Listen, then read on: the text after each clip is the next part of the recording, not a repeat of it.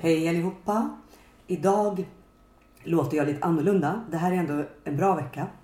För jag tappade rösten förra veckan och eh, nu är det lite bara sån här rosslig whiskyröst. Så att jag har inte varit ute.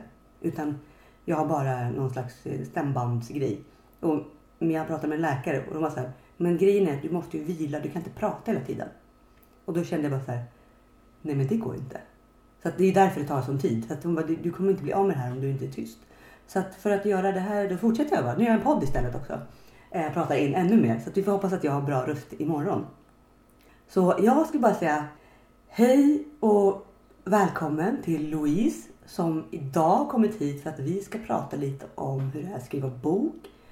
Hur det är att växa upp eh, från trauman och hur det är att ha destruktivt beteende och ätstörningar och lite sånt. Hej Louise! Hej! Hej! Kul att vara här. Ja, vad har jag gjort? Jag Ja. eh, har skrivit en bok då, min självbiografi om eh, mina år med nätstörning. Ja, Och jag hade anorexi då.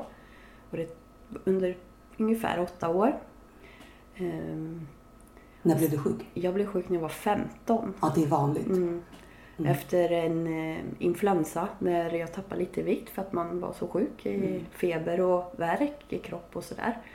Eh, och det var en inkörsport. Mm. Samtidigt så var det väl inte då jag började må dåligt utan det hade jag ju gjort långt bakåt och jag minns eh, jag kanske var åtta år när man inte tyckte om sin kropp Mm. och alltid hade det funnits i bakhuvudet att jag var inte okej, jag vill bli smal. Mm. Och så var det just då, när jag var 15, som jag blev sjuk som jag fick en liten push av att Mm. jag gick ner i vikt och så fortsatte det. Och sen, ja men det skrev jag en bok om. Ja. Ehm, och jag har jobbat på ICA, Mm. där jag kommer ifrån, i många, många år. Och började för två år sedan att läsa till behandlingspedagog. För jag kände att jag hade ju faktiskt en dröm när jag var drabbad då, av ätstörningar att blev jag frisk så ville jag öppna ett behandlingshem Mm. med den typ av hjälp som jag hade önskat funnits där Mm. jag bodde, vilket det inte gjorde. Eh, Det var väldigt liten hjälp runt omkring. För du kommer från en liten Ja, stad. precis. Ehm, Så det är väl ett mål. Jag har ju Mm. inget behandlingshem idag men ehm, jag tänkte att har jag utbildat mig till behandlingspedagog så kan jag i alla fall jobba på någon typ av hem. Ehm, Och hjälpa andra. Ja, precis. Men jag tänkte den här boken då. Ja. Vi kan börja i den Mm. änden. Mm. När jag blev frisk eh, 2003 Ja. Eh, började jag att äta igen, eller Mm. vad man ska säga. Och då var jag sjukskriven. Mm. Eh, och jag vet, jag har alltid skrivit dagbok eh, Mm. varje dag. Långa sidor om precis allt, hur man mår och vad jag har gjort och sådär. Eh, så när jag fortfarande var sjukskriven och var, började bli frisk så började jag skriva ner som en bok. Mm. För att rensa mina egna tankar och summera ihop allting och förstå allt bättre. Eh, sen la jag den i garderoben och så har den legat där. Mm. Men så för, ja vad blir det, tre år sedan kanske. Mm. Så började jag tänka på att men just den där, jag skulle ju också skriva en bok hade jag ju en dröm Mm. om en gång. Så tog jag fram dem, eh, den, det som jag hade skrivit ihop och började läsa och kände att men, vissa bitar är ju, för nu var det så länge sedan jag själv hade varit sjuk. Ja. Så när man läste så var det men vissa bitar är ju lite bra äh, tyckte Mm. jag ändå.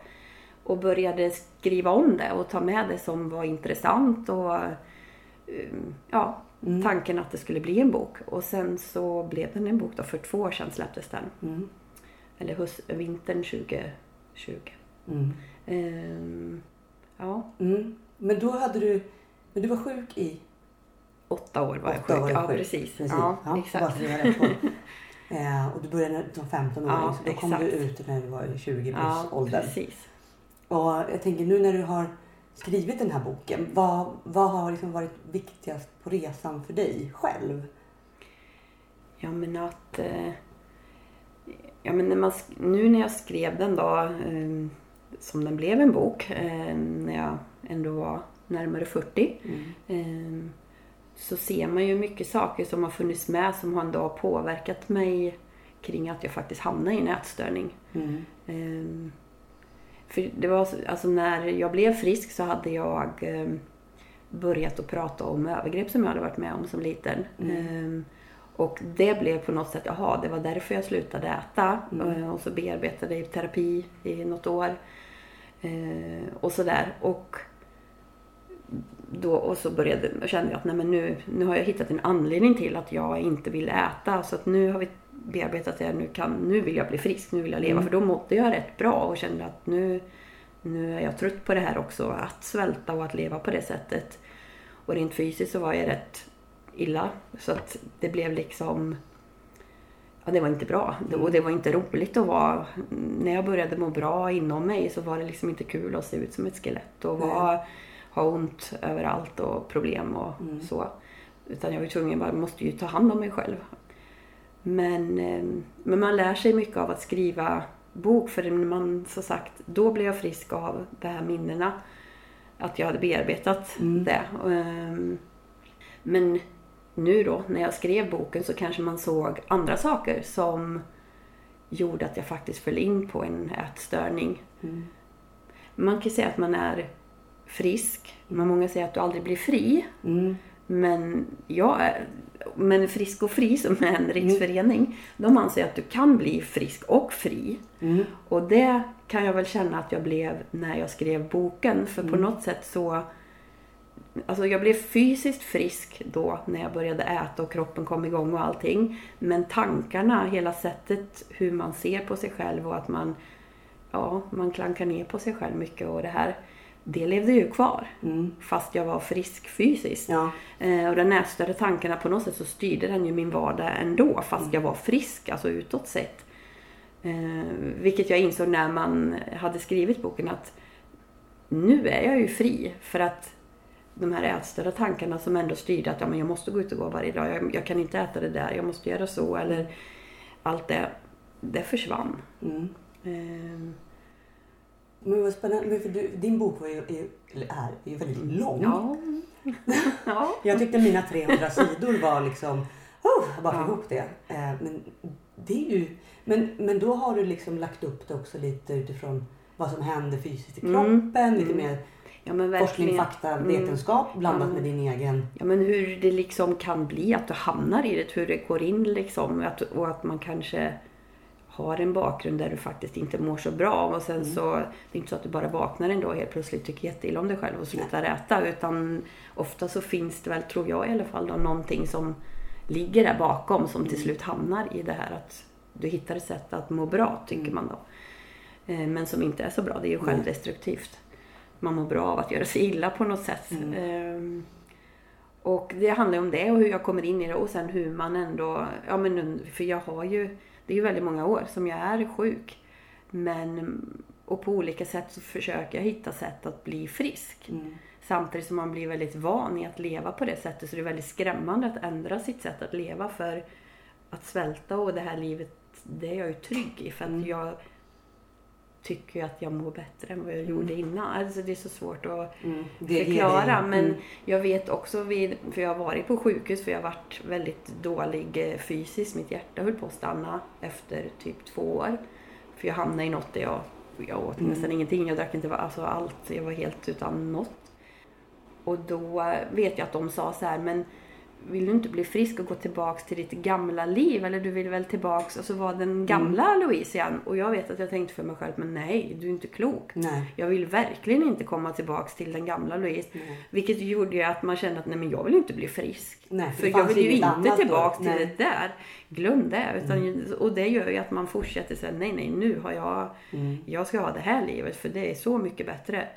Ja, men för det är väl det Fast egentligen är det ju inte det. Och men- kolla på var kommer den här personen ifrån ja, också. Ja, Nu hörde alla kaffemaskinen, Ja. men vi skiter i det för jag kommer inte klippa bort det. Nej. Men eh, vi sitter faktiskt på mitt jobb, det är jättemysigt. Eller, och det är söndag och ingen är här. Mm. Men i alla fall. Nej, men för det, det är någonting som jag också har tänkt jättemycket på. Just det här att man, när någon säger så här, ja men vem var du innan allt det här hände? Och allt det här. Men, så här, ja, men om man då är till exempel uppvuxen från trauma. mm, ja. Man har liksom en, en barndom som absolut inte är någon toppenbarndom. Man har liksom inga bra verktyg med sig. Mm. Man har liksom ingenting. exakt. Och när man då kommer ur det här, då är det så här, men vem är jag? Alltså, jag kom ju ur mitt när jag var 31. Eh, tyckte jag då också. Mm. Men då har ju jag, det har hela mitt liv har varit ena efter andra. Mm. Så att det har ju aldrig funnits någon period när jag var så här frisk och fri eller Nej, vad man men jag, säger. jag förstår precis vad du menar. För att det är ju precis för att eh, jag har, man har ju, alltså jag har tänkt väldigt mycket bakåt. Vad är det, ja men särskilt när jag började skriva boken och så här. Hur, hur såg jag på mig själv och, och vad är min bild? Och mycket förtränger man ju för att man, men när man väl börjar så här, man minns vissa grejer, vad man gjorde och så här och hur man såg på sig själv.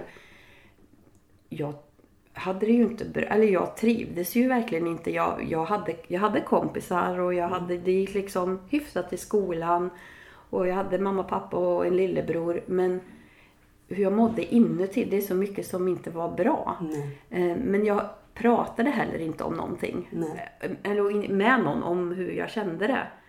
Eh, Eller ingen pratade med dig kanske. Nej, men ja, precis. Ja, och sen så var jag ju med om övergrepp när man var liten och på något sätt så förträngde jag väl det. och- Eller att man ska ju inte prata om det. Eller man, ja, men, och det har liksom ena efter det andra har följt i vartannat. Så att det, det är klart att det har varit bra stunder. Jag fin- minns ju bra grejer när man var liten och händelser som var roliga och sådär. Men ändå så finns det en så här, om man tittar på det mörka, det som inte var bra, så är det väldigt mycket hela tiden som bara eh, tryck, ja men som påminner en om att det, Det inte går är ju där bra. bredvid ja men sätt. eller hur. Det är liksom med, Och, det ja, och sen just det här när man slutar äta och man stänger av sig själv när du inte känner någonting. Det är väl det gissar jag som gör att man blir, jag mådde ju svinbra. Mm. Jag är ju så nöjd. Och, och att man blir bra på någonting för jag tyckte jag var värdelös på allt. Mm. Ehm, och att folk utifrån också påpekar att men du får inte göra så. Och då var jag såhär, jo det kan jag. Ja. Eller du vet, Ja. man, det är liksom en Eller- revolt. ja. Eller man så här hittar ett sätt att, mm, det här kunde jag ju faktiskt bra. Och folk Man blir såhär, oj, uppmärksammar det och då, ja, liksom, ser men- dig. Ja, Och framförallt ser precis. dig. Ja. Så att det blev ju för mig, ja men som sagt det var ju det, det var ju hur bra som helst tyckte man ju. För Mm. att, och så också det här med identitet som vi pratar om att man inte vet. Här hittade jag ju någonting. Jag blev ju hon som hade ätstörning. Eller det liksom blev ju jag. Mm. Fast det inte var jag. Men Nej. Nej, men, och det är väl det jag tror också att många som man pratar med utifrån podden och allt här som har varit utsatta av övergrepp eller Mm. av personer i uppväxten som har haft liksom psykopatiska drag Mm. eller allt det här som man är med om som formar Mm. en. Det Mm. blir ju att man har liksom ingenting att knyta an mot Nej. som är sunt. exakt. Och då blir det också jättesvårt när man ska ta sig ur en Mm. osund Ja. relation. Mm. När man ska liksom ta sig ur ett osynt, ö, osunt synsätt på sig själv. Alltså hur, det blir så svårt för man har ju liksom inget, det är som att man inte, vad ska man säga, man, det finns inget man kan ta i. Nej, men eller man kan hur? inte greppa tag i något och bara säga men det här är ju sunt, det vet jag. För Nej. man har ingen aning. Nej, utan man är ju van vid att det inte är bra. Ja, så upplever ju jag det. Man Mm. tycker så, men, ja, men det, det är ju ovant att må bra. Så Mm. att det skrämmer mer än att må dåligt. Ja. För att, så man hamnar ju i det på något sätt. Att, ja, men det blir ju också en liten grej när man är i ätstörningen att det här att bli frisk var ju rätt skrämmande. För att man, jag vet inte vad det är. Mm. Nej? Eh, och för det känns tryggare att vara i det här som... Och när det går så många år så blir man ju också väldigt... Och just när man är 15 och man växer upp, alltså det känns som att man vet inget annat. Eh, många drabbas ju av den ja, problematiken. det är väldigt man- vanligt. Man just får där. ätstörningar Mm. eller självdestruktivitet och så Ja. vidare. Och jag tror att därför är det nog viktigt att man också någonstans man vågar titta på sig själv, titta tillbaka lite så här. Vad, vad, vad, vad var det som hände och vem Mm. är jag? Och inte, som du säger, har man varit med om övergrepp och sånt så färgas man ju väldigt mycket Ja, av det. det gör man ju. Att man, man inte tänker, för det, det märkte jag, många var ju liksom så här, ja men det är ju så länge sedan och det är Mm. hit och dit. Men så här, ja fast det, det sätter liksom alla ramar, Mm. allting för dig.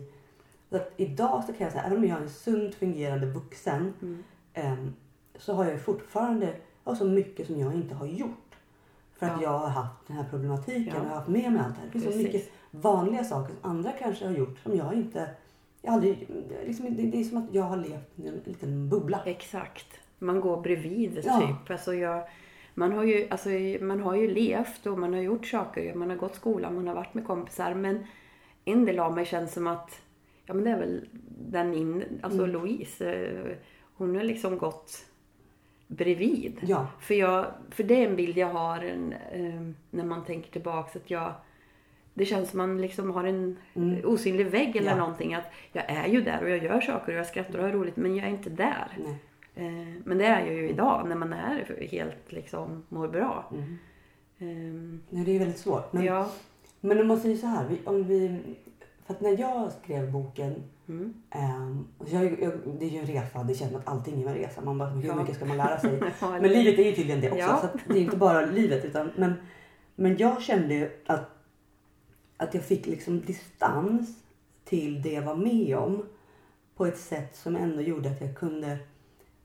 Så såklart, jag, jag kunde liksom, förut när jag pratade och tänkte om saker så, så har jag liksom gjort det på ett annat sätt än när jag skrev ner det i ord. Mm. För då var jag tvungen att titta på meningarna och sen så läser man den några gånger och sen så går man vidare och sen så kanske man går tillbaka till någon sida och läser om det där stycket när det händer den där grejen. För det vart ju så ungefär som en traumabehandling Mm. på ett men sätt exakt, tyckte jag. ja. Så jag kände nästan såhär, men gud skriv en bok även om ni inte publicerar den. Eller hur? Det Ja. var ändå väldigt läkande. Ja, för att, och det, för det vet jag ju när jag har sett att du la ut och när du Mm. skrev om man var inne i det så minns jag ju nu när jag skrev boken som för några år sedan här och skrev ihop den innan jag skickade in den att jag satt hemma ibland på, för när man jobbar på ICA så är du ju ledig på dagarna Mm. kanske och då var jag ju själv hemma och jag satt och jag gick verkligen in i skrivandet och i den, ja vad man nu skrev om. Och jag vet att när man säger oj nu måste jag typ snart göra mig ordning för att åka och jobba. Jag, vet, jag minns så väl en gång att man, men gud jag känner mig inte bra. Jag typ tror att jag, ska, jag är Ja. sjuk. För man var så inne för det var en väldigt jobbig period jag skrev om. Mm. Och liksom man säger, just oj jag lever här ja. Alltså man, Mm. jag var jätteinne i det där jobbiga. Mm. Men det blev ju också att det blir bättre när du skriver och man måste ju gå in i Mm. det där. Samtidigt när man då, eller jag reflekterat att men det här är ju för att jag har gått in i det här gamla så mycket. Och man börjar släppa, men nu är det här är ju mitt liv. Mm. Och det är också skönt. Man bara säger, jaha jag har ju faktiskt tagit mig Jag till, jag är inte kvar i det där.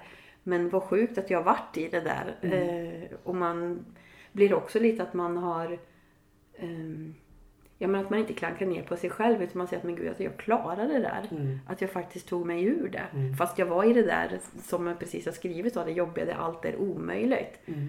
Ehm, det är alltså det är läkande. Det är Mm. jätte, ja det är Men då har du gått i terapi också samtidigt Eh, inte när jag skrev eh, nu. Eh, det gjorde jag inte. Men när jag första gången skrev eh, ner allting.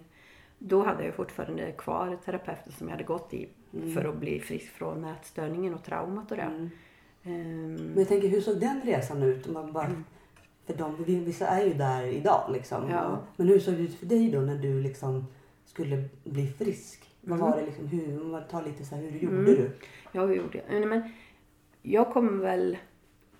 Jag, tänker att jag har försökt bli frisk nästan ända sedan början när mm, ut, att folk utifrån påpekar att man inte var frisk och man säger ja men jag försöker men det går inte liksom. Mm. Men så kommer väl till en dag när eh, Ja men dels hade jag ju börjat prata om övergreppsminnena Mm. vilket gjorde att ätstörningen kändes ju, alltså jag kunde inte äta för jag mådde så dåligt av minnena och det och jag förstod ju lite varför jag helt har stängt av mig själv. Mm.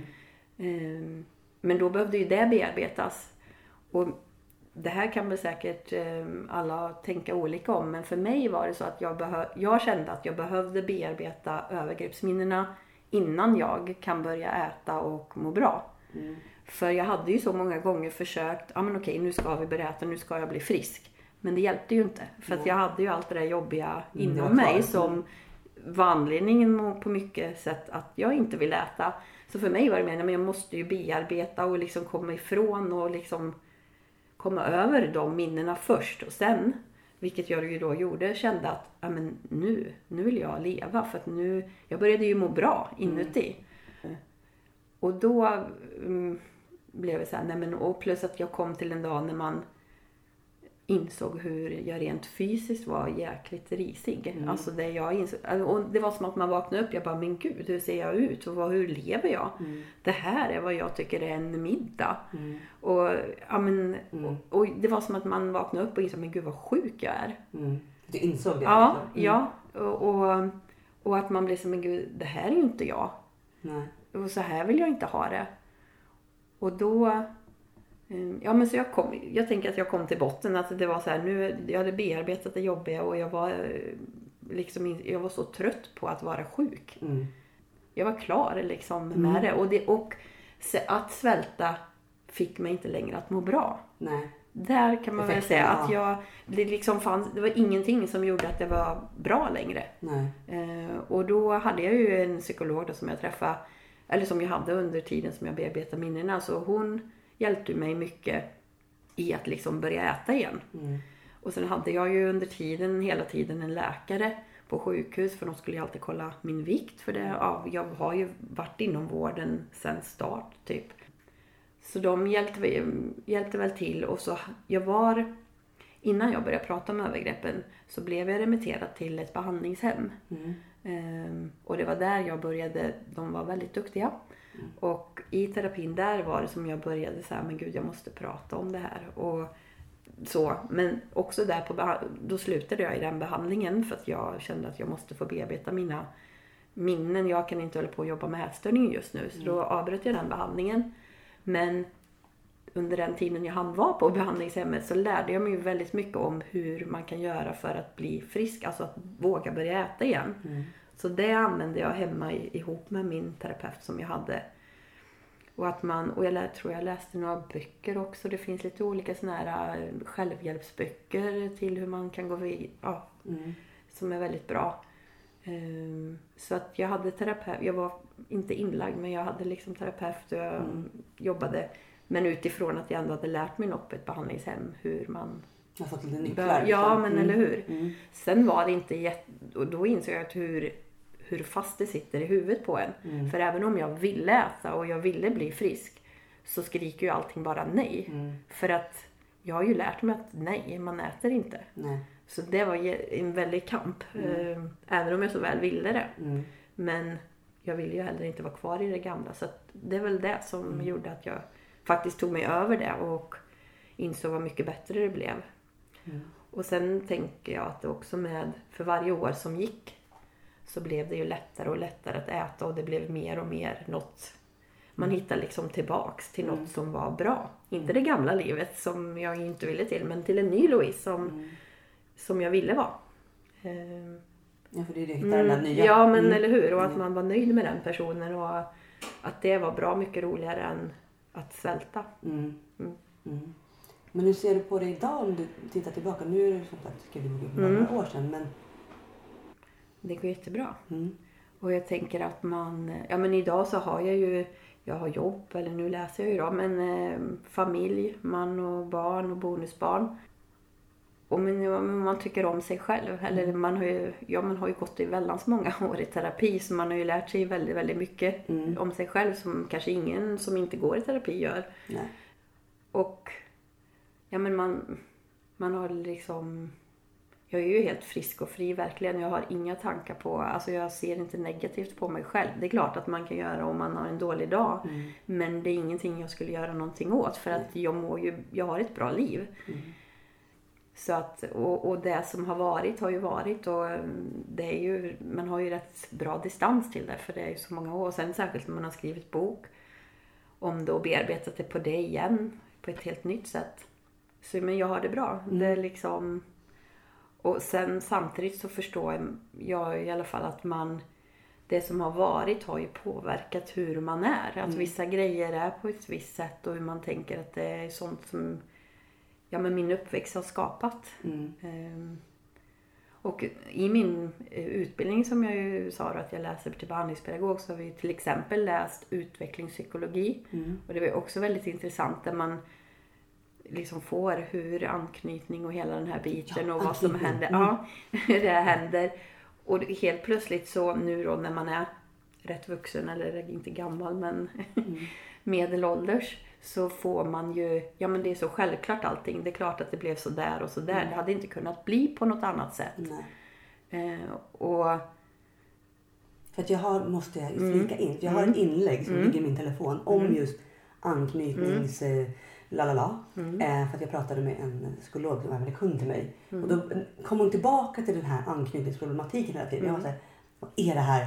börjar läsa på lite grann. Det är jätteintressant. Det är jätte, jätteintressant. Kan vi bara prata ja. lite om det? Nu Ja. när det ändå har gått liksom. Ja, precis. Och vad kommer jag ihåg om det här? Ja, precis. Nu kör vi glosförhör här.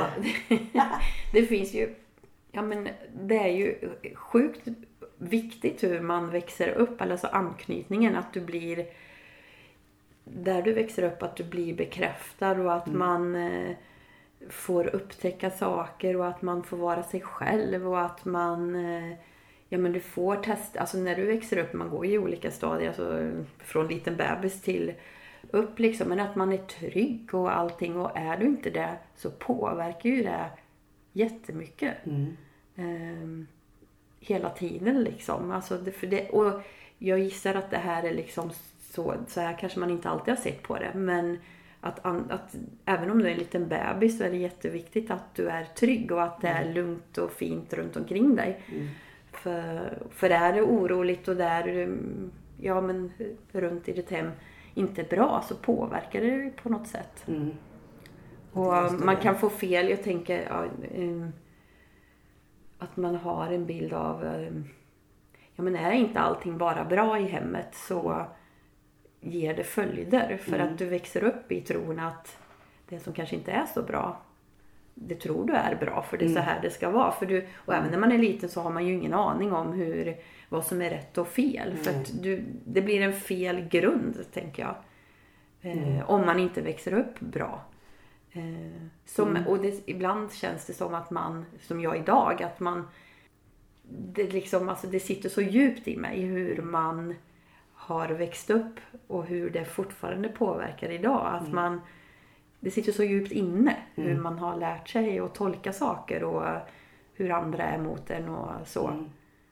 Ja, för det känns ju som att det är ju såklart trauman. Jag hade ju också precis som du Mm. övergreppstrauman Mm. och, och allt det här. Men det är också lite... Eh, mina föräldrar kunde ju inte prata om känslor överhuvudtaget. De hade ju liksom det, det, noll. Mm. Noll, noll, noll. Mm. Och det vet de ju om. Och Mm. idag kan ju Idag kan ju vi prata om, om det faktum att vi inte kan prata om känslor. Ja, men vi kan fortfarande inte prata om känslor lika bra. Nej, Nej, nej, det är de fortfarande inte jättebra. Men de försöker. Men det blir ändå... Så att, så att när jag träffade min förövare så var ju det som var den stora liksom, grejen med honom. Att han pratade så himla mycket om känslor. Mm. Och han var så himla omhuldande och uttrycksfull. Och han såg mig Mm. eh, på ett helt annat sätt som jag inte upplevde att de hade sett Mm. mig på. Mm. Och, och där någonstans så förstår jag ju också hur, hur viktigt det för mig är idag att prata med mina barn och försöka se dem. Och liksom, det, man blir utsatt för saker. Alltså, det är ju nästan ingen, är det någon som har en bra barndom? Alltså man händer ju alltid, antingen blir man Ja. mobbad eller så är föräldrarna Ja, men- Eller så är det någon jävla farbror som förgriper Ja. sig på en eller så är det någon som är full. Ja. Ja, det, alla har vi ju Någonting. Ja, Mm. någonting. Precis. Men att man också kan identifiera det och, och titta på det så här. Okej, så här hade jag det. Eh, det är inget ovanligt, men här, så här blev jag av det. Mm. Och jag har ju sett idag så har jag ju fortfarande väldigt svårt med vissa saker. Jag är ju en people pleaser. Mm. Alltid. Mm. Jag vill ju alltid att liksom, ah, ska vi bara, jag löser, jag är en krigare, jag krigar för att alla ska ha det bra. Så bara. Och så glömmer man bort sig själv i det. Och det blir det här liksom gå på tå Mm. grejen. Att, att man liksom hela tiden så här, nej men jag, jag vill inte vara den som skapar konflikter eller att det är jobbigt när det är dåliga energier. Det är allt det där. Mm. Att det liksom förföljer mig. Och då känner jag också så här, jag måste jobba med det jättemycket. Att ta plats. Mm. För det, det har inte jag, jag, jag har inte gjort det. Jag har liksom inte så här, okej nu ska jag bara tänka på mig själv idag och bara Nej, jag tänker inte göra det där. Nej, det där kan du göra. Det är så här. Så kan man inte säga. Ja. Så det skapar ju också en, en liksom att jag i mig själv har skapat ett nytt liv som jag tänker, jag är frisk men ändå så här, mm, fast jag är också, jag har inte släppt de här grejerna för jag har Nej. inte jobbat med det. Nej. Att jag inte kan, jag har inget annat facit. Mm. För jag, inte, jag vet inte hur man gör. Nej. Så att det har jag insett att okej, jag är absolut, jag är inte liksom fast i en destruktiv relation på det sättet. Men jag har fortfarande kvar jättemycket av mina mönster. Mm. Så att min hjärna är fortfarande inte riktigt Nej. Det, fri. precis. Nej, vad var det? Fri och Frisk och fri. frisk och fri. ja. Ja. Nej, men så, Men ja. så att man nå- någonstans också vågar titta liksom bakåt på helheten. Mm. För om man har varit utsatt för trauma, och så hur hanterades det? Var det någon som pratade om det? Nej, men precis. Och de här bitarna. det- jag vet inte hur du hade nej. det men Ja, alltså, jag var ju rätt liten som jag har förstått det. Mm. Ehm, och även under, ja, jag varit lite äldre sen också men det är ju vad jag minns i alla fall så har jag aldrig sagt det till någon. Nej. För att man skäms ju. Mm. Eh, plus att man är lite rädd för det, den som kanske har gjort det. Mm. Eh, och man är rädd vad andra ska säga. Och jag tänker att det hade nog inte hjälpt mig om jag hade pratat med någon. Nej. För jag tänker, ja men vad skulle hänt? Skulle SOS pl- plockat in och, och det är så här, och då hade jag ju till slut, tänker jag, jag har ingen aning, men att man hade blivit så här, nej men skitsamma, det var inget, jag skojar bara. Eller, Ja, ja. för att det är så jobbigt att, för det blir så stort. Mm. Och det är jätteläskigt. Eh, och man kan inte riktigt sätta ord på. Och samtidigt så när man har någon bild av att man, man är inte är värd någonting så ja, varför skulle någon lyssna på mig? Eller det skulle bli ord mot ord. Eller, eh, Ja. och, eh, ja, och, och jag var ingen stark person i att, är min bild i alla fall, att jag hade inte stått på mig. Jag hade liksom lagt mig och bara så okej det blir bra. Mm.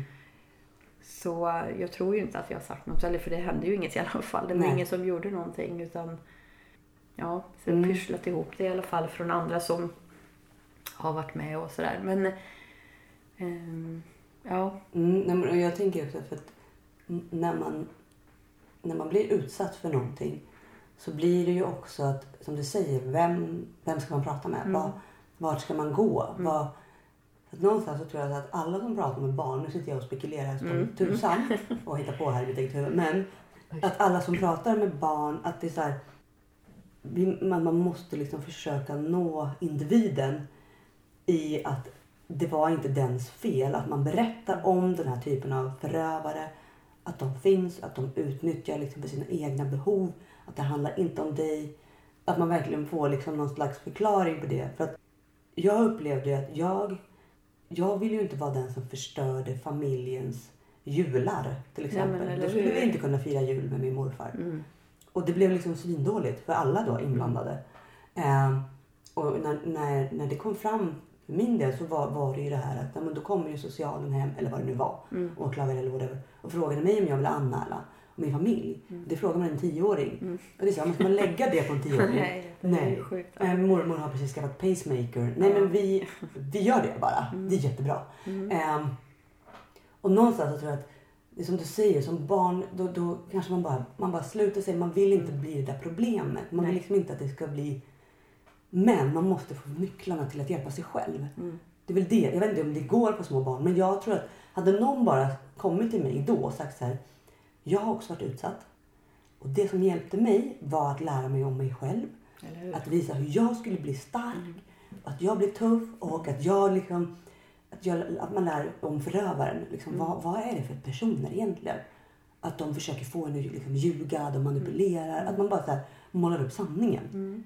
Och inte liksom gör något drama Mm. av det. Jag vet inte. Nu bara Nej. sitter jag och... Ja, och i mitt fall så det var ju inte någon i eh, familjen så, men det är ju, eh, men så här alltså att eh, jag, så svaga minnen från när man växte upp att jag eh, någonstans var jag ju medveten om att det här var något jobbigt och så fort jag började tänka på det så tryckte jag bort det. Mm. Och någonstans så tänkte jag att nej men det var inte så farligt. Mm. Och så sök, alltså när man läser i ti- jag började läsa tidningar eller när man blev lite äldre så här. Och du kan läsa om olika, det som skrivs om i tidningar. Men då är det ju ofta väldigt kanske dramat, alltså det är så här Brutala stort, det grejer. är brutalt Mm. och kanske blir Ja men det är riktiga grova grejer, det är där du skriver om och då blir det lite så här, minns jag att, ja men då var det nog inte så farligt. Nej. För att det var ju inte så. Nej. Ehm, så ja, och då, då förminskar man ju det som var för att det är lättare. För det är jävligt jobbigt att prata om. Mm. Det var det även som vuxen när man liksom inser. Mm. Ehm, så det är inte konstigt att man tycker det är lättare. Det är helt fullt förståeligt tänker jag. Och särskilt när du är liten och kanske inte kan sätta ord på Nej. vad det är du känner och varför du känner. Mm. För det kan man ju inte förstå som liten tänker jag. Nej. Nej, och, just att det, precis som du säger, att det finns så många olika nivåer av Ja. Och att det är fortfarande bara grader i helvetet. Mm. Det handlar inte om Mm. att det Mm. är liksom... För att och du behöver inte vara våldsamt aggressiv. Nej. Den här förövaren behöver inte säga elaka saker Nej. till dig. Kanske bara är kärleksfull inom parentes. och tar på dig. Precis. Men känns det inte okej, det är ju då det blir... Då är det ju inte okej. Nej. Men det är där man förringar sina egna Ja. känslor och det följer ju också med att jag har haft med mig och fortfarande fast jag jobbar på det att jag tänker inte så mycket på vad jag känner eller så här om någonting inte känns bra men jag får väl göra det ändå. Mm. Ehm, Men att lyssna på, för egentligen så vet man väldigt väl vad det är man själv tycker är bra och inte bra och vad man vill göra eller så. Mm. Men det tycker jag är svårt med kompassen ibland Mm, också. Ja, precis. Och så här, vad är det, vem är det som pratar in i mitt Mm. huvud nu? Vad, varför tycker jag det här är bra eller dåligt? Och, Mm. ja, Mm. allt, att, det, att det är svårt också att gå liksom till sig själv och magkänslan ibland. För den känns lite, den är lite ur spinn på något Mm. sätt ibland. Att den där magkänslan är kanske inte, jag om det är magkänsla eller om det är att den är bedövad av något annat Mm. ibland. Att det, att det inte är så lätt alla gånger Nej. att bara så här, tänker eller känner jag Ja. rätt nu? Och vad, Eller är jag bara feg Ja. eller man ska så utmana sig själv. Men ja, det blir tokigt när man inte har, har det på sunt sätt. Ja. Mm. Eller vad man ska säga. Men ja, när det är lite förstört. ja. Ja. Men jag tänker, ska vi, vi kan ju ta en liten så här, hur, om man nu så här, vill skriva bok, Mm. om man nu vill liksom, på något sätt samla ihop sig själv, Mm. eh, göra den här resan. Eh, man behöver ju inte skriva 600 sidor, det säger jag bara för det gjorde inte jag. Men eh, har du några så tips på liksom, hur du gick tillväga och vad du Ja. gjorde? Ja, men jag hade ju, för, som sagt, jag skrev ju dagbok Mm. varje dag. Eh, vilket jag slutade med sen när jag blev frisk, eller ett tag efter. Men sen kände jag att jag hade inte, jag hade väl inget bättre för mig. Så jag tyckte om att skriva. Och, och så någonstans hade jag väl att jag ville minnas. Mm. Och vilket jag är väldigt tacksam för idag, att jag skrev dagbok. För mycket har man ju glömt. Ja. Ehm, Så att man har ju verkligen orden på hur jag upplevde saker och ting långt tillbaks. Mm. Ehm, Och sen hade jag ju, i och med att jag hade varit inom sjukvården så fanns det ju jättemycket journaler eh, från både psykologer och läkare och sånt som jag läs, hade bredvid mig liksom när jag skrev ner allting och så, dag, så gick jag liksom igenom och så ja, men då hände det och sen så har jag skrivit det i dagboken och så vävde jag samman så blev det liksom Ah, som en lång ja. tidslinje kan man ju säga. Eh, Så det är ju på så sätt jag gjorde men det var ju utifrån att jag har varit sjuk med Mm. nätstörning och att det fanns så mycket papper på det och att jag skrivit dagbok. Eh, annars hade det nog varit svårt tror jag för min del i alla fall. Nej, men det är För det är det. jättemycket som jag inte kommer ihåg. Men när man väl blir, ja just det ja. Och så börjar man se det också. Man väver samman, jaha men det var inte så konstigt att det där hände. Alltså jag gjorde så eller sa så. Eller att de gjorde så och jag kände så. Mm. Men som sagt, ja utan dagböcker och journaler så vet jag inte. Då hade jag inte fått 600 sidor kan jag säga. Nej. det hade blivit väldigt, eh, Ja. ja för mycket släpper man ju. Mm. Ja, Och sånt som är jobbigt släpper Precis. man ju. Och sen är det, jag kan ju tycka mycket blir ju en stor sörja bara. Ja, Av tider Eller och platser och Ja. allting bara, när var det man vet inte. Det nej exakt. Man behöver ju någonting att bygga precis. upp på om man vill ha det så. Att få en mer... Ja, man får en tidslinje Ja, liksom. Det exakt. blir så svårt. När det Mm. Men sen så skrev du ihop allt det här. Ja, Men är du, är du utbildad på något sätt i skrivande? Nej, verkligen inte. Nej, Men jag har ju förstått att jag tycker det är väldigt roligt. Mm. Ja, och har inga problem att få ner... eh, text. Har jag ju märkt även i utbildningen när man har fritt fått analysera saker och ting att jag tycker det är jätteroligt. Och inte så svårt då, uppenbarligen. Mm. Mm. Ja, men vad bra. Och då, sen skickade du bara in det då? Ja, Du körde den? eh, jag fick lite push från en eh, vän som bara, men nu skickar du in då. Och jag Mm. bara, nej men det här behöver jag ju inte skicka in. Eller jag Mm. tänkte med, nej jag kanske kan ge ut boken. Jag vet att jag googlar, man kan ju typ köpa, ja men att jag själv ger ut den. Ja. Eller jag Mm. liksom trycker boken och sen behöver inte det vara mer än en bok. Men jag Nej. har den i alla fall. Så här, Ja. här är min berättelse. Men eh, tänkte, ja, ja men vad fasen. Ja, varför inte typ. Och så var jag inne på några sidor och läste hur man gjorde och någon man bara länkade liksom eh, Word-dokument som man har skrivit. Och så, ja, så skrev man lite kort, tror jag. Det var lite olika på förlagen vad de ville ha. Om de skulle ha så här syn, synops, tror jag. Sy, Ja, sy- synopsis. ja, Nej, något jag sånt säger där. pass. Ja. Allt där. Ja. ja, något konstigt. Nej, men det var en liten kort summering om vad boken handlar om. Mm. Eh, och ja, men så skickade jag iväg till, jag tror det var tre förlag jag vågade till. Mm. Eller vågade, men jag, jag tänkte ja. men Ja. jag testar det här och så får vi se. Och sen så tänkte jag inte mer på det. Eh, och då var det ju ett förlag som nappade. Men de ville att jag skulle korta ner den. Mm. Och det upplevde jag, jag bara såhär, gud ska jag behöva jobba igenom den igen? Och Mm. jag var ju klar nu. Eh, och sen var det ett annat förlag som hörde av sig som var från samma stad som Mm. mig. Eh, och då kände jag att ja, men det här är ju lite skönt. Hon är, då kan vi träffas här och jag vet vem hon är, jag känner igen henne. Eh, och lite mer, ett lite mindre förlag. Där man kanske blir lite mer, eh, man blir inte bara en i mängden Nej, utan man, eh, ja. Och hon var väldigt, ja det var väldigt fina ord från båda de förlagen. Vilket var, jag bara såhär, men gud, är det någon som vill? Men man bra? jätteglad. Eh, Det är en väldigt eh, kick att Mm. få eh, att det faktiskt var värt och att de tyckte att det, båda de att det var ett viktigt ämne. Mm. Och, eh, ja, och en självbiografi, det har jag själv alltid älskat att läsa.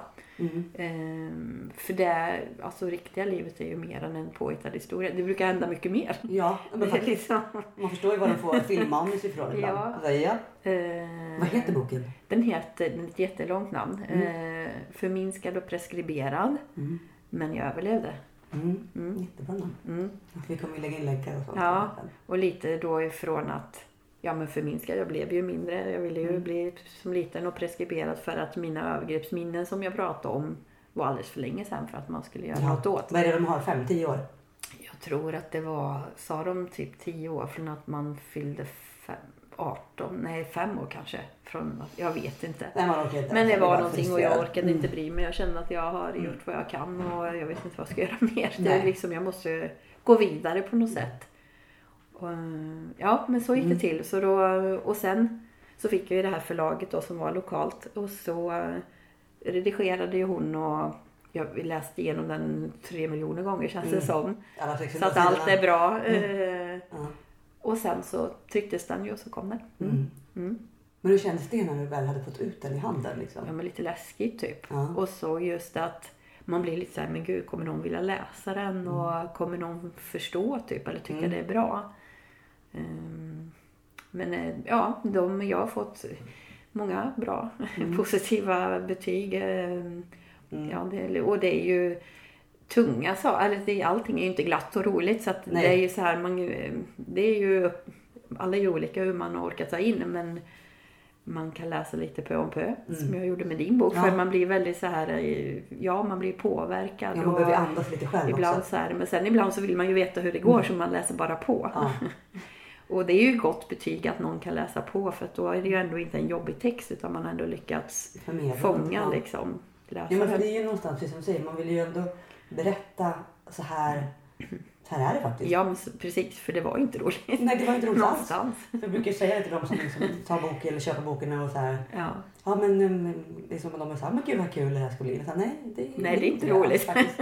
Överhuvudtaget. Nej, inte. Och det kommer det inte vara. Eh, Men, men jag är glad att du är med och- på den här resan. Ja, och, men eller hur? Mm. och sprider gärna kunskapen vidare. Och att Ja. vi tillsammans också någonstans. All, all, att vi blir ju någon form av enhet när vi får den här kunskapen som vi kan Mm. dela med oss. Det är så när man träffar andra människor oavsett vad man har om man har varit utsatt för Mm. övergrepp eller något så får man ju någon form av kontakt. Man ja, känner ändå att?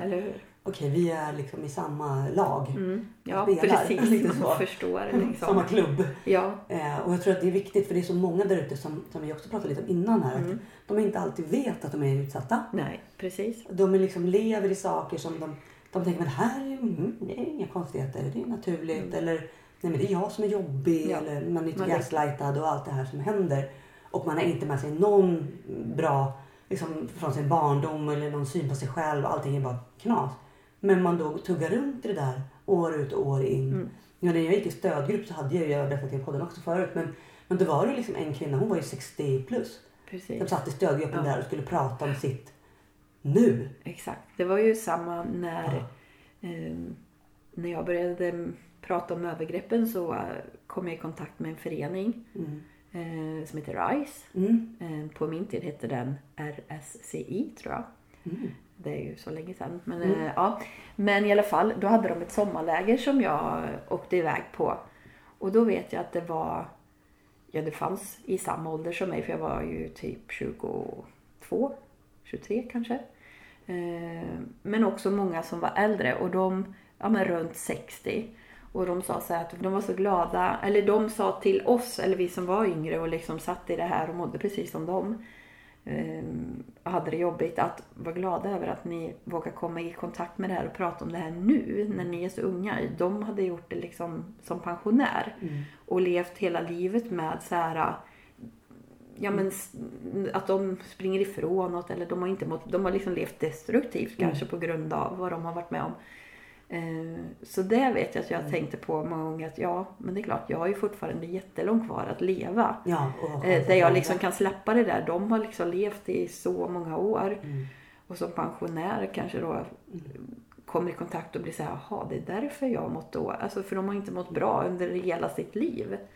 Nej, och jag tror att, Ehm. och där är väl också så att vi pratade mycket om det i just den stödgruppen för att hon var lite äldre. Men det var ändå så att vi alla var ju så här, men det finns ju ändå något fint i att, men du, är, du har ju ändå kommit på det nu. Ja, precis. Det finns ju många ja. som tar med sig det i graven. Ja, ja, som hur? aldrig Nej. får liksom, och det är väl därför jag säger så här, det är aldrig för sent heller att börja dra i det. Nej, Och det är många som säger, ja, ja men åh, nu har ju det gått, det var så länge sedan. Precis. så, ja fast det är ju, sitter ju där som någon slags snara runt Ja. halsen ändå. Tänk vad mycket bättre och roligare allt kan vara om man klarar av att liksom möta det och få hjälp att bearbeta Ja. det och bli av Och med det. det är ju inte så att man behöver dra i saker varje dag. Nej. Utan som jag känner så här, alltså, att skriva boken har ju varit, det har ju typ varit hjälpt mig mer än mycket annan terapi. Ja, såklart kanske i kombination med annan terapi. Ja. ja. Men att det, det har ändå varit så här, wow, det har liksom, och nu kan jag också lägga det i boken och sen kan jag titta på det, där ligger det nu. Exakt. Och det kan, boken kan få sitt eget liv och hoppas att den hjälper andra. Mm. Men jag behöver inte springa runt och göra det med min historia utan jag kan försöka göra det på andra sätt. Att jag hela tiden inte behöver dra i min, Nej. mina sår och mitt mörker för det kommer finnas där. Det finns, precis, det finns där och så Ja. ligger det där i. Så får det vara där liksom. Och jag kanske kommer behöva prata om det ibland. Och så här, men, men som, min förövare är ju död till exempel. Ja. Eh, så att jag har ju liksom inga, alltså inte min, nu ska vi se, den första förövaren. Ja men precis. om- Först tänkte jag också säga. Ja, det var han. Nej, det var han. Nej, han är inte död. Det är också. Men den första förövaren Ja. eh, från, från barndom med övergreppen. Han är ju död så det, han kan inte liksom göra något åt. Nej. Men som sagt den andra han lever ju, han har ju säkert, han kommer ju vara seg säkert eh, och, och ja, har många år kvar på nacken förmodligen. Men, men, men det gör ju också att det är ju någonting som det, det finns ju med en. Ja. Och man, det går bredvid en i Ja. vardagen ändå. Även fast man bearbetar till höger och vänster. Jag har varit väldigt så här, gud jag har gått så mycket terapi och gjort så mycket. Men någonstans måste man också så släppa det lite och bara okej. men nu, nu mår jag så här på grund av det här och så försöker jag bara skaffa mig kunskap. Ja, precis. Och liksom hela tiden Mm. fylla på med den. Jag tänker så här. Mm. Om du får ge lite tips till andra drabbade. Mm. Vad skulle du vilja ge liksom? Om jag har, det behöver inte vara så här ett tips som ska ändra hela Nej. deras liv. Men jag tänker men lite så små grejer som så här, det här, det här hjälpte mig. Att inte hålla det inom dig, att prata. Eh, både, ja men, har man inte vänner där du känner dig trygg att prata, att liksom söka kontakt. Vårdcentralen har psykologer och vill man inte det så finns det privat. Och sen numera så har jag ju sett att det finns ju också, du kan göra det digitalt. Mm. Eh, Du behöver inte ens liksom Nej. eh, gå hem till någon eller till en mottagning utan du kan sitta hemma och ha kontakt med någon.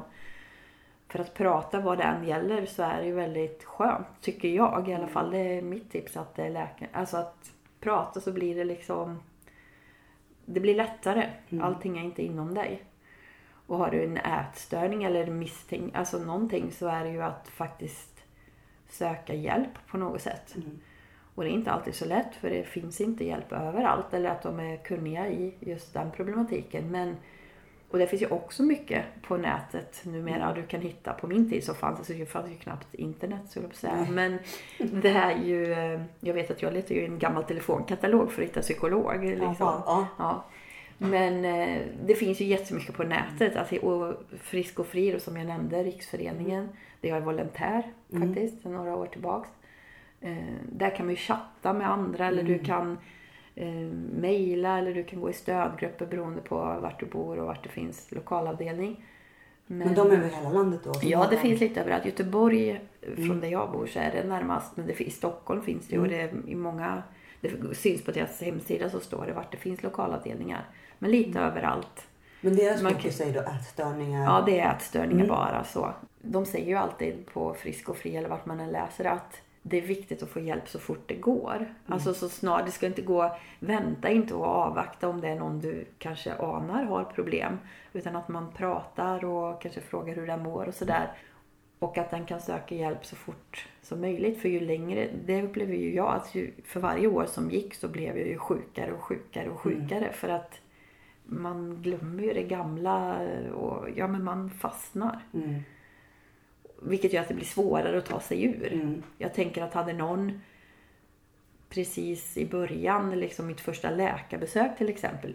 Jag har ju ingen aning, alltså jag var Nej. 15. Men om någon där hade sagt så här, nej men vet du vad, du, det här ser inte bra ut. Nu, nu får du in på ett behandlingshem här. Mm. Och så fått sitta där och äta och liksom gå hela deras program. Då kanske det hade gått snabbare ur för man hade insett att aha, det var, men nu var det liksom, ja men vi väntar lite, vi ser vad som händer. Alltså, Mm. Vi, vi har ju träffats på Instagram. ja precis. Eh, och det är lite som, man kommer i kontakt med väldigt många olika typer av människor och vi har varit med om olika saker. Mm. Men vad är din anledning till att du följde kontot om man säger så? Ja, det, jag tror att jag hade förmodligen gemensamma följare som följde dig Ja. så att du dök upp så här. Eh, och jag fastnade mycket hur du beskrev hur människor, äh, men var ja, men människor kanske med psykopatiska drag, eller inte just psykopatiska men, ja, men det här Mm. som du skriver väldigt mycket på din Instagram. ehm, hur man påverkas Mm. och hur man blir manipulerad och eh, ja, eh, utan att man riktigt förstår det kanske. Nej. Och att, ehm, för någonstans har väl jag förstått att det finns mycket eh, i min uppväxt som inte har varit bra. Men inte fysiskt men psykiskt. Mm. Och att det är så svårt. Du sätter ord på så mycket som Mm. man själv känner igen. Och, så det var där jag fastnade in på att men gud, ja, det, Det var, det var ett bra där, konto med mycket så här inf- information och eh, bra grejer och där man fick så här klarhet i att ja, men för, alltså, psykiska grejer är svåra för du Mm. kan ju inte sätta, alltså det går inte att ta på. Nej. Det Och syns så inte. psykiskt, liksom när det är misshandel eller bara Mm. manipulationer, när det är de här toxiska personerna. De Mm. behöver inte... för Det är ju det som jag kommer på med podd, alltså med hela det här kontot. Att det handlar ju om, om vissa drag. Mm. Och det handlar ju om personer som då sätter sina egna behov först. Mm. Att de har en fallenhet för det. De har den här narcissismen. De blir liksom toxiska. Mm. De bryr sig bara om sig själva. Mm. Och, men att de är väldigt lika. Ja, men också eller hur? att vi som drabbas inte alltid förstår att det är det, att det är, att det, är det som är problemet. Nej, eller hur? För du tror att det är dina egna tankar. Ja, Och de är ju, alltså för det man läser på det, man känner ju igen så mycket grejer i vissa fall. eh, Ja men hur det förvrängs i ditt Mm. huvud och att man... eh, För som sagt idag, jag mår jättebra och man har inga så här negativa tankar. Det försvann liksom Mm. när man började förstå vad man... Det var inte mina tankar och det där var inte mina åsikter. Det har jag bara växt upp med. Ja, Och, och sugit åt mig. ja, liksom. eller Mm. hur? Och man tror...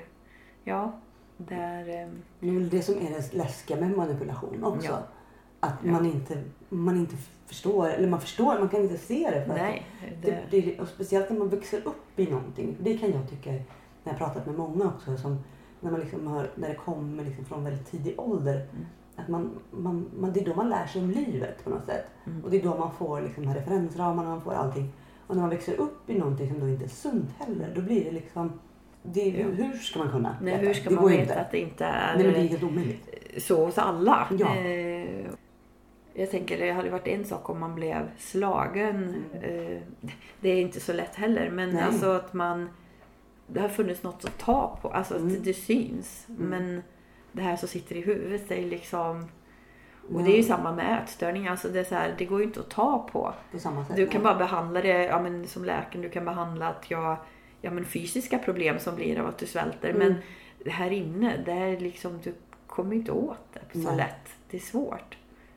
Ja, och det är väl det som är, som just som du säger, att, att det psykiska och det, det, det är det som verkligen förstör ju på sikt, på så lång sikt. Ja, men, men när man det- väl börjar se det, tycker Ja. jag, när, när jag började väl läsa på, när jag började liksom få upp ögonen för liksom just de här signalerna, för liksom beteende som den här typen av personer har. Då blir det också, för mig så blev det väldigt läkande i att okej, och när jag pratar med andra Mm. som också har träffat sådana här personer som har vuxit upp med dem eller som har på olika sätt har mött dem genom livet. Att de är ju så lika. Mm. Och det är verkligen som en egen art och man förstår ju att okej, men det har ingenting med oss att göra. Nej. Och det kan vara vem som Ja. helst.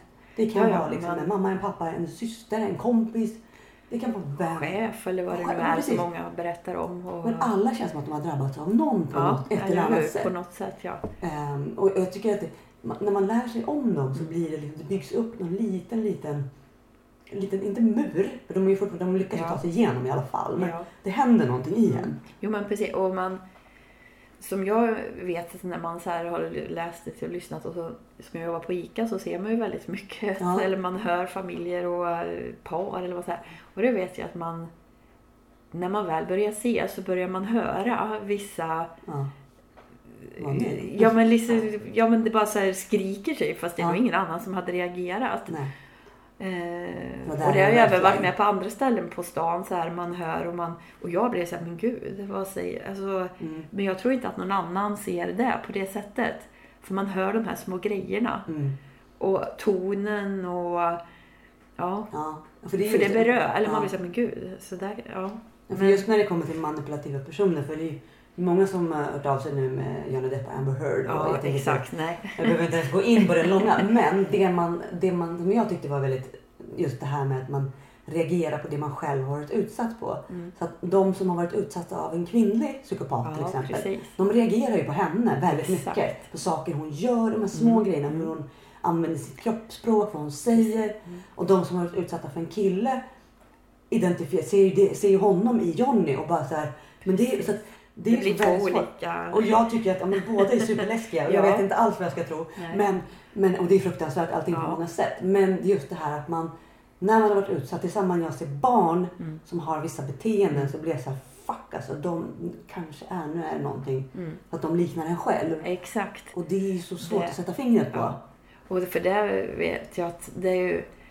Alltså, när man har alltså, växt upp på något sätt och det finns... Och du, ja, men, man har koll på läget och allt som vuxen. Men det jag har märkt nu är att man blir... Det behövs inte så mycket grejer. Om jag är ute på stan och man hör... Det påverkar... Alltså det, jag dras in i det. Mm. Jag kan inte skärma av. Eller Nej. så här, det, och så som du säger, man ser sig själv i Mm. så här och man vill nästan gå in och bara lägga sig i. Och, Ja. fast det kan man ju inte. Men, Nej, styra upp det. Ja, liksom. Mm. för att man känner igen sig själv. Mm. Ja. Nej, det, det är, ja. Eh, Och det är väl något man får jobba på. Men också, det är väl därför vi sprider kunskap. Ja. Just för att man, man vill att de som kanske aldrig har varit med eh, om övergrepp på det sättet. Eller för att eh, det finns ju liksom, vissa har ju, har ju ingen aning om hur det ens går till. Nej. Och att man liksom på något sätt försöker visa att så här kan det vara. Mm. Och manipulation är ju så svår att urskilja just för att det är ju manipulation. Ja, Alltså det, är det, som, exakt. det är som hela poängen. ja. Så att man kan liksom säga, nej men jag såg inte det komma. Nej, Nej, det- det, är ju det. det är som är hela poängen. Så man blir lite så här, och när många, många liksom, "Ja, men det är så svårt och det så, man blir förvirrad hit och dit. Det så här, ja, men det är ju det de vill. Mm. Du ska ju tro att det är du som är problemet. Du ska ju tro att det är någon helt annan som har gjort någonting eller att omständigheter har skapat den här situationen. Bla bla, bla. Mm. Men det är fortfarande dem. Mm. Om vi ändå ska knyta ihop den här säcken. För att någonstans, vi har gjort en resa genom liksom, vad du har varit med om. Vi har inte gått in på detaljnivå. Men då tänker jag att det, är en bok. Ja. För det är sådär, så känner jag nu också när man säger jag har inte skrivit en bok. Läs den bara Ja. om ni vill veta mer. Det, det tar vi kan Ja. inte sitta här i nej, åtta Nej. timmar och prata om det. Ehm, men framförallt också resan man gör. Och, i, och lite som du var inne på att man, man lär sig om saker. Man skriver som du började med minnesanteckningar.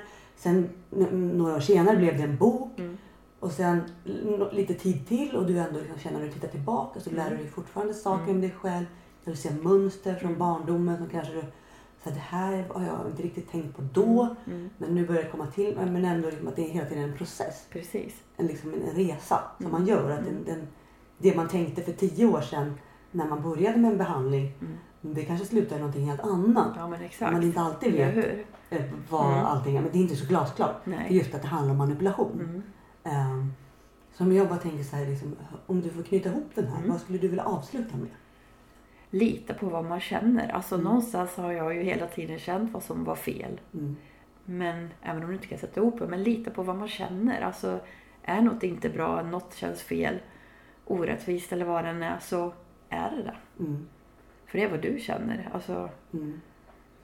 Tack snälla för att du kom hit. Tack jättemycket för att jag fick komma. Nu lägger vi upp alla länkar och jag kommer lägga upp eh, länkar till dig, till Mm. boken, hemsidor och de här, allting du har rekommenderat. Ja, Ehm, och Psykopatpodden följer ni överallt. Vi heter ju bara Psykopatpodden. Och eh, vill ni nå mig så är det bäst på DM på Instagram. Fast så säger jag så vill jag inte ha någon DM på Instagram. Men, jag, men korta, om ni skriver någonting på Instagram, skriv kort för då är det lättare. Annars så, alltså det får jag får så mycket meddelanden. Eh, och så kan ni alltid mejla på kontakt psykopatpodden.se. Eh, och ta hand om er allihopa. Och eh, som sagt, ja, man vet inte alltid när man är manipulerad. Det är det som är hela poängen med manipulation. Ehm, ha det så bra. Hej då!